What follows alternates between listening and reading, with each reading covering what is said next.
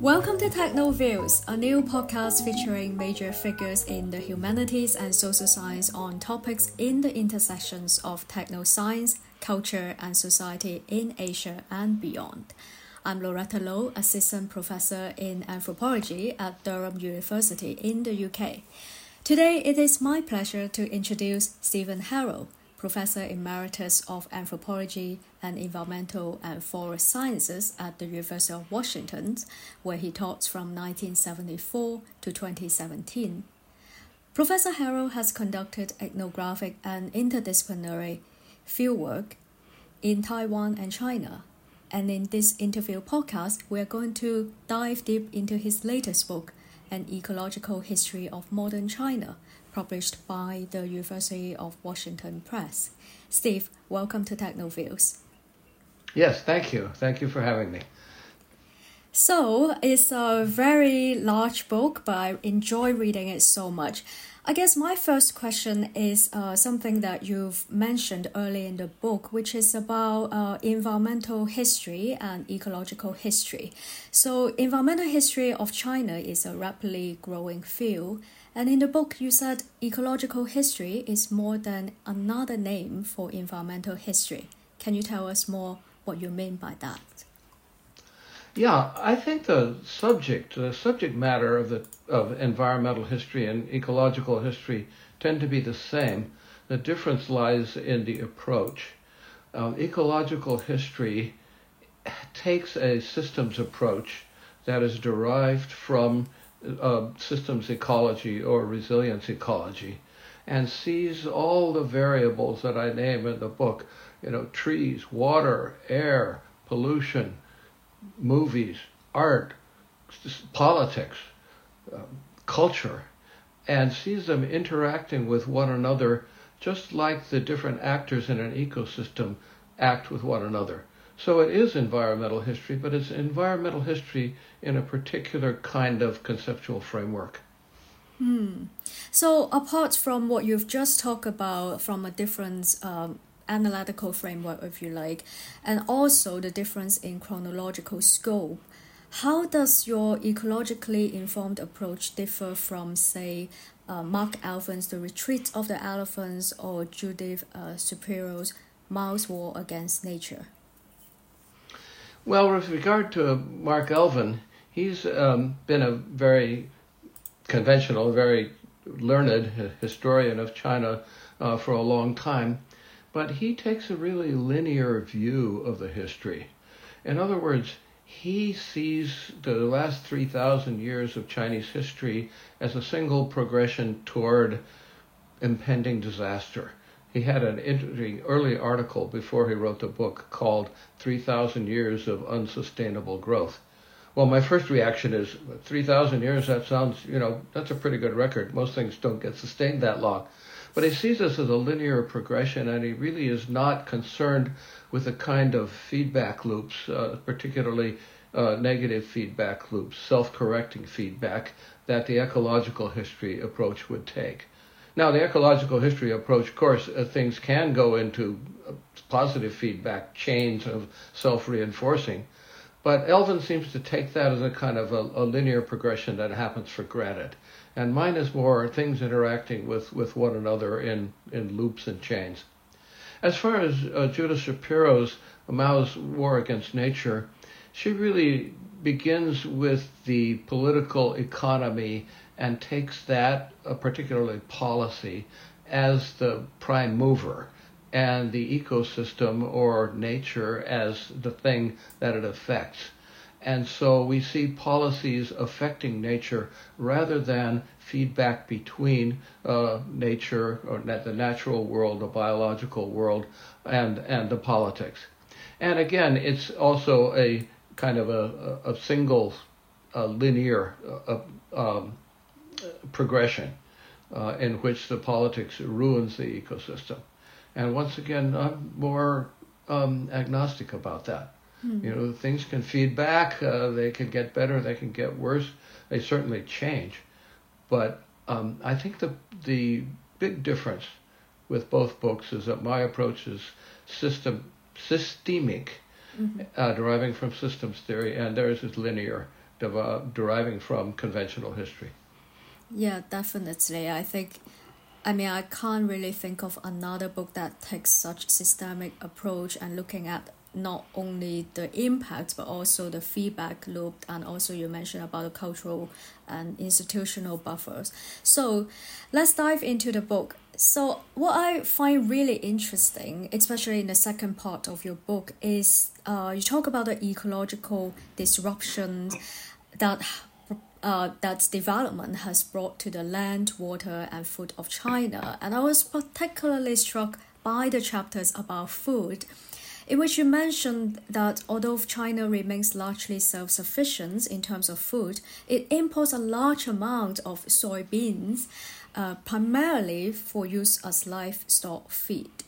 And this revelation was quite shocking to me because I had never thought that soybeans the soybeans that I love and I really enjoy so much are used to feed pigs and you know animals. So it sounds incredibly wasteful to me. What are your thoughts on this? Well, the first thing is it's new. People used to feed pigs uh, table scraps, garbage, uh, things that they'd harvested in the field that they couldn't eat. Sometimes they would actually grow some kind of crop for partially for pig feed but the pigs were part of a local system, again, that included these feedback loops.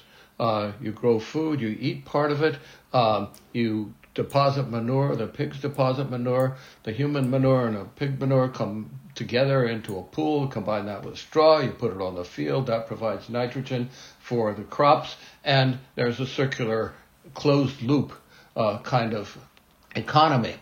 But you can't do that and have a lot of meat to eat. Uh, you can have a little, uh, but people now want a lot. Uh, Chinese people now uh, consume about half the animal protein that Americans do, and Americans consume way too much.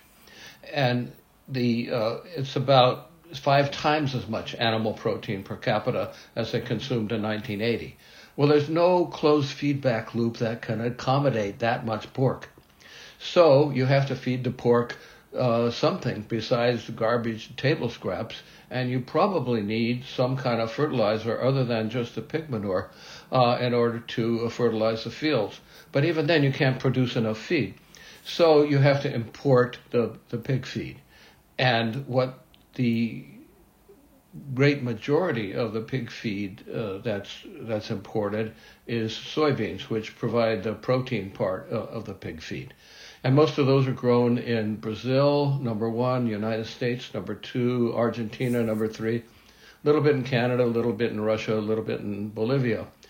But what it means is that in, in many ways, China is exporting the environmental changes that happen when you convert a forest or a savanna to, to a bean field.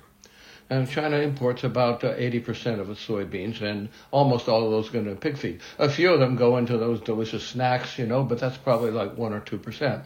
Uh, the other thing that uh, China imports for pig feed increasingly is corn, although it's growing a lot more corn than it used to, and people consume almost none. Uh, and that, almost all that goes into pig feed. But unlike soybeans, only about 10 to 20 percent of the corn um, actually is um, imported. The rest is grown domestically. Mm-hmm. And in that chapter, when you talk about soybean, and uh, you also mentioned something about milk. Uh, milk. So I think the Chinese people's new appetite for milk is also extremely interesting, and actually many scholars have written about it. And uh, meanwhile, I think uh, both in the UK and in the United States, people are turning to plant based milk. And neither seems to be a sustainable solution to me. What do you think?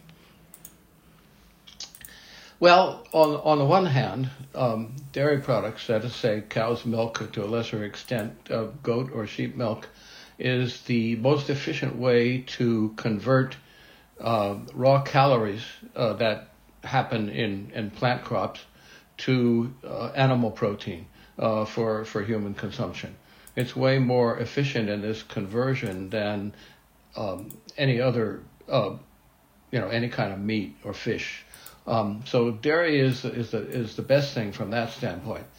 Uh, but at the same time, as we all know, uh, cows take uh, a lot of land for pasture. Um, and if people are drinking milk, uh, then there have to be more cows, and that means more land uh, put into pasture. In fact, it gets to the point, and it has done that now in the United States and, and much of Europe, where cows don't go on pasture at all. They're fed uh, crops that are grown, uh, corn, sometimes even soybeans, uh, that, and then they're kept in the barn. And uh, large dairies, the cows go back and forth from the milking parlor to the barn, the milking parlor to the barn, and they never see grass.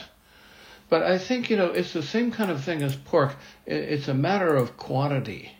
Uh, a little bit of dairy products, a little bit of meat, there's nothing wrong with that. Um, the, the problem is uh, it gets to be too much. And, and so this is a this is something that China hasn't gotten to yet because they still consume way, way less dairy products per person than, for example, English or, or Germans or, or Dutch. Um, but it, it, it, could reach that. And the other side of it, of course, that people are all worried about is the so-called question of um, lactose intolerance, uh, where um, many people genetically in, in parts of Asia uh, don't have the gene that produces lactase, which you could break down lactose. And supposedly that means you have all sorts of digestive problems uh, when you consume dairy products. But in fact, some people do and some people don't, and there are people who don't have the gene who seem to be able to drink milk, you know, just fine. As far as plant milk, well, why bother? Uh, you know, if you want uh, why do you want, if you want oats, uh, eat oatmeal. If you want almonds, eat almonds. Uh, you know, if you want rice, eat rice. Uh, you know, why convert it into something like milk? Uh, it seems to me is a kind of a waste of time and energy. I think the reason people do it is they either can't tolerate uh, the cow milk or they they are uh, vegetarian or vegans. And I, I think that leads me to ask the next question, which is about veganism. Do you think veganism is the way to go for uh, in terms of sustainability? I, you know, it's virtuous uh, for individual persons to be vegans. There are some uh, things you have to watch your diet much more closely mm-hmm. in order to get all the nutrients, but you can do it. Uh, the Aztecs did it with corn, beans, and squash, uh, the three sisters. So it's uh, it's very possible to do. Um, the problem is people aren't going to do it. Uh, how are you possibly going to convince 1.4 billion people who see themselves as at you know, with all the problems of today's society, today's culture, today's pollution, at least they can eat meat whenever they want to. Unlike their great grandparents who could get it at New Year's if they were, you know, not too poor. And you're going to convince them, oh, no, no, you shouldn't do that. Uh, you should go back to eating even less meat than your great grandparents did, you know, for the sake of the planet. That's that's not going to happen. So if individuals want to be vegans, I mean, that's great. But I don't think you could ever convince a population uh, not to eat uh, at least dairy products. Of course, there are lots of vegetarians, specifically upper class, upper caste people in India who are vegetarians, but they consume a lot of milk products. Mm. Uh, if you take the milk products out and so forth, I don't think you could ever transform a culture uh, to the point where people would do that. So it's not a quantitatively serious mm-hmm. uh, solution mm-hmm. to these large scale problems of, of food and nutrition. Right. So um, let's talk a little bit about the what you call the CCCM agriculture, which is consolidate chemicalized and commercialized and mechanicalized. Am I right? Uh, right. Agriculture and the alternative food networks. So, as you may know, an increasing number of people have grown tired of the what they call the urban rat race. I have um, actually a few students writing a dissertations about that. And some choose to return to the countryside in pursuit of a more balanced lifestyle, and it is estimated that more than 11 million people in China had returned to rural areas from cities, with a significant portion being probably unemployed young individuals. Now, regardless of their motivation, it seems that these urban residents have become the backbone, from what I've heard, of China's Community Support Agriculture CSA movement, which you've also written about in the book. So, um, I guess they, to some extent, they respond to Xi Jinping's call for revitalizing China's rural economy. And so there are a lot of things here, and I just wonder what, what are your thoughts on this trend? Well, it's one of several uh, similar trends, uh, many of which are many of which are actually prompted, I think, by uh, fears about food safety, uh, which are huge in China. Uh, there are a lot of legitimate food scandals. There was the famous um, Diguyou, uh, you know, uh, Diguyou, uh, the um, um, returning the uh, gutter oil, oil, to yeah. the to the dining table, you know, mm-hmm. Diguyou. Uh, Huan Fan mm-hmm. Um, and um, and that was a real thing. It wasn't really gutters. Uh, it didn't really come out of the gutters, but it was reused oil. It was dirty oil. It was cooking oil scraped off of the fume hoods, and you know all sorts of gross stuff like that. And there have been others. There was the famous melamine scandal. But in general, urban people are suspicious of the food they buy. Almost every, uh, all of the food they buy. So you start getting uh, a a craze for organic food. And the problem with organic food is you can go on Taobao and, and buy these little stickers that says, you know, Youji Shipin, uh, organic food product.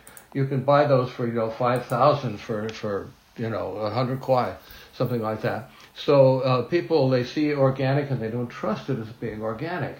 Uh, they only trust it as being organic if they see it's got holes in it or it's imperfect or something like that. So then you get farmers like drilling holes in their green peppers and, and putting worms on the food uh, to make it look organic. And then you get this cycle, you know, back and forth. The point is people don't trust the food system. And they have good reasons for not trusting the food system.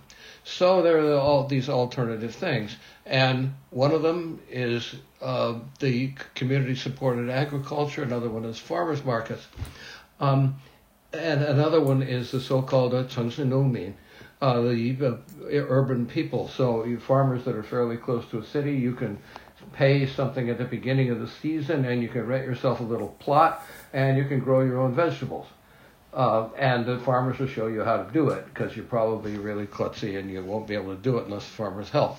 So um, it's it, it's the CSA is is one corner of or one variety of of this trend toward taking care of the fears or confronting the fears about food safety, but also, of course, I think as it is in many countries, there are people who return to the land uh, for kind of romantic reasons.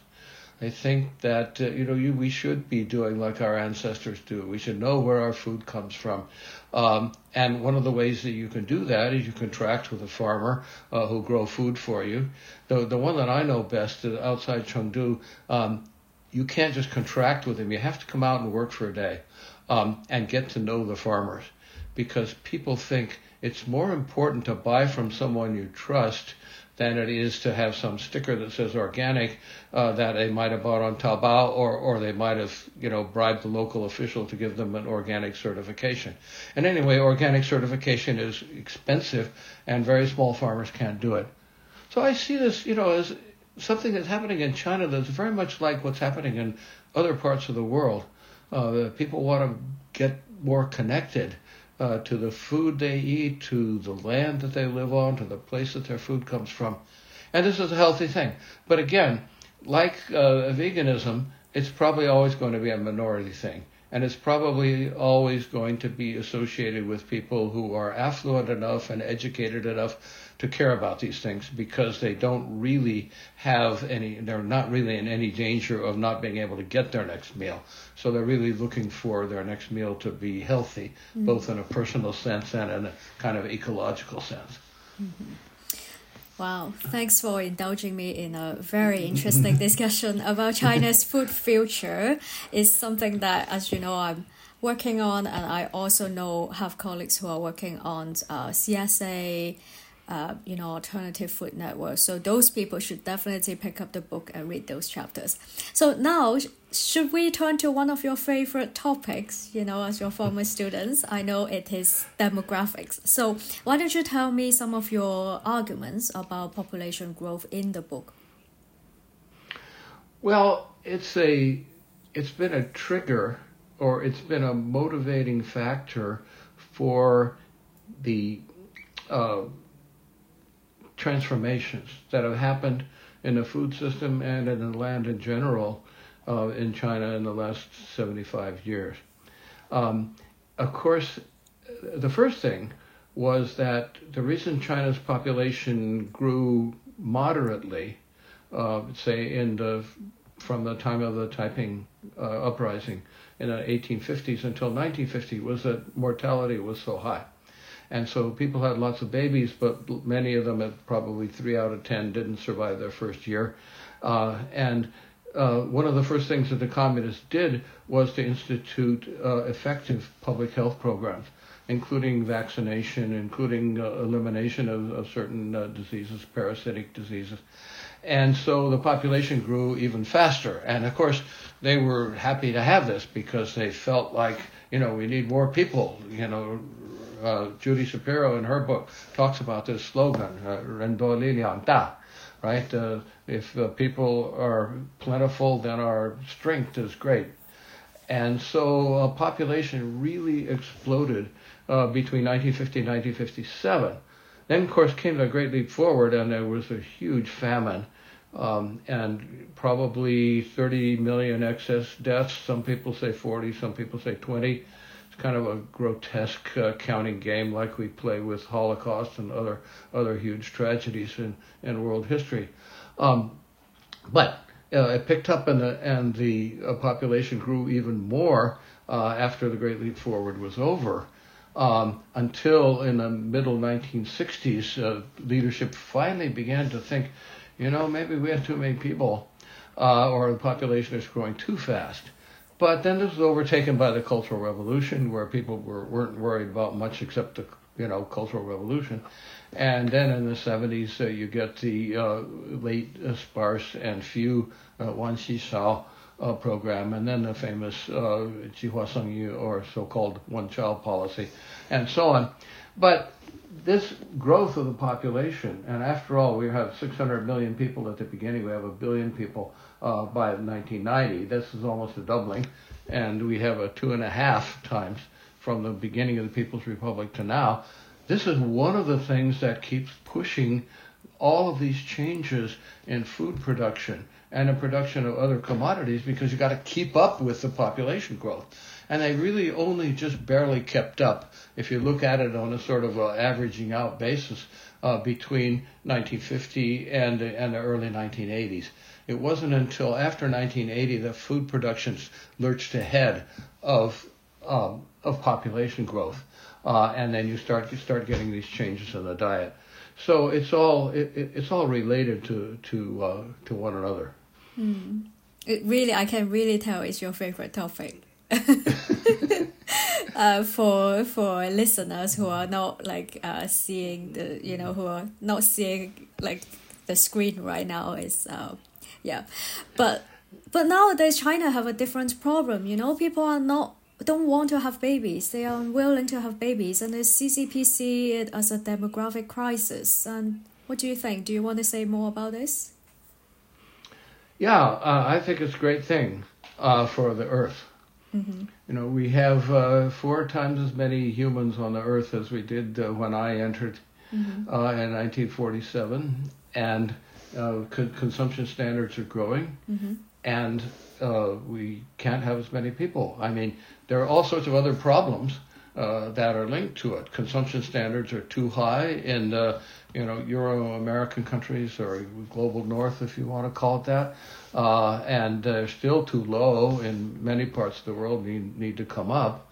Um, but eventually, of course, they will. And in every country, fertility ends up coming down when people reach a certain level of affluence. Now, it's happening so rapidly in China. You know, you see these pendulum swings. It's another kind of systems theory thing. You know, th- something goes too far and there's a negative feedback that sort of brings it back to a norm. But in this case, it's going to the other extreme. Uh, and fertility in China is now well under one, uh, one child born uh, per woman. And everybody's panicking. I say, oh my God, uh, we we're not going to have enough working people to feed the elderly. We're going to have the whole fa- you know whole nation full of old folks tottering around and, and needing care. We're not going to have as much innovation in the tech industry because we're not going to have as many young people. Um, and yeah, this is true, but at the same time, at some point, fertility's got to come down. We simply can't uh, you know, accommodate 20 or 30 billion people on this earth. And so it's necessary for the earth to remain habitable, that population decrease, and it's also inevitable as long as living standards uh, keep increasing and, and educational standards, especially for women, you know, um, uh, are increasing in, in, in most of the world. So the problem is the soft landing. You know, the problem is if fertility goes down too fast, well, then maybe these problems of elder care and medical care and not enough employment and innovation, these might be uh, bigger problems. But on the whole, it seems to me that if uh, Chinese people don't want to have babies, um, for the earth in the long term, it's a good thing. Hmm. Now, so I think uh, people who have read the book, uh, many readers and uh, commenters they would agree that this is a book not only this is not only a book about the ecological history of modern China, but it's really a, a momentous uh, documentation of the PRC's remarkable social changes and transformations. So, do you see this as a culmination of your long career in Chinese studies? Yeah, it's it's the last big book I'll ever write. Uh, I um, it's I started it out as uh, I've said, uh, and the uh, actually I said the preface to the book. You know, it started out as a as a conference paper uh, for a conference on new approaches to Chinese history, and uh, ended up getting expanded and expanded and expanded. But yeah, I mean, I'll write a thing or two here or there you know, we've just written a book review on eco literature and uh, th- that kind of thing. But I'm I'm I'm pretty much done with Chinese studies as far as any big products, big mm-hmm. projects go. Mm-hmm. Well, I guess then the next question has to be about the next project. So. Uh, years ago when I was, uh, I think it was my first year in Oxford, and I was in a dining hall and I sat next to a retired professor uh, it, who turned out to be Mark Elvin, which I didn't know at that time. So that was one of the most embarrassing uh, things that has happened. But anyway, we had a, a conversation and he told me that he's retired, uh, but he said he uh, 退而不休 so I guess that's true for you too. Can you tell us what you're, what you're working on? What's your next project?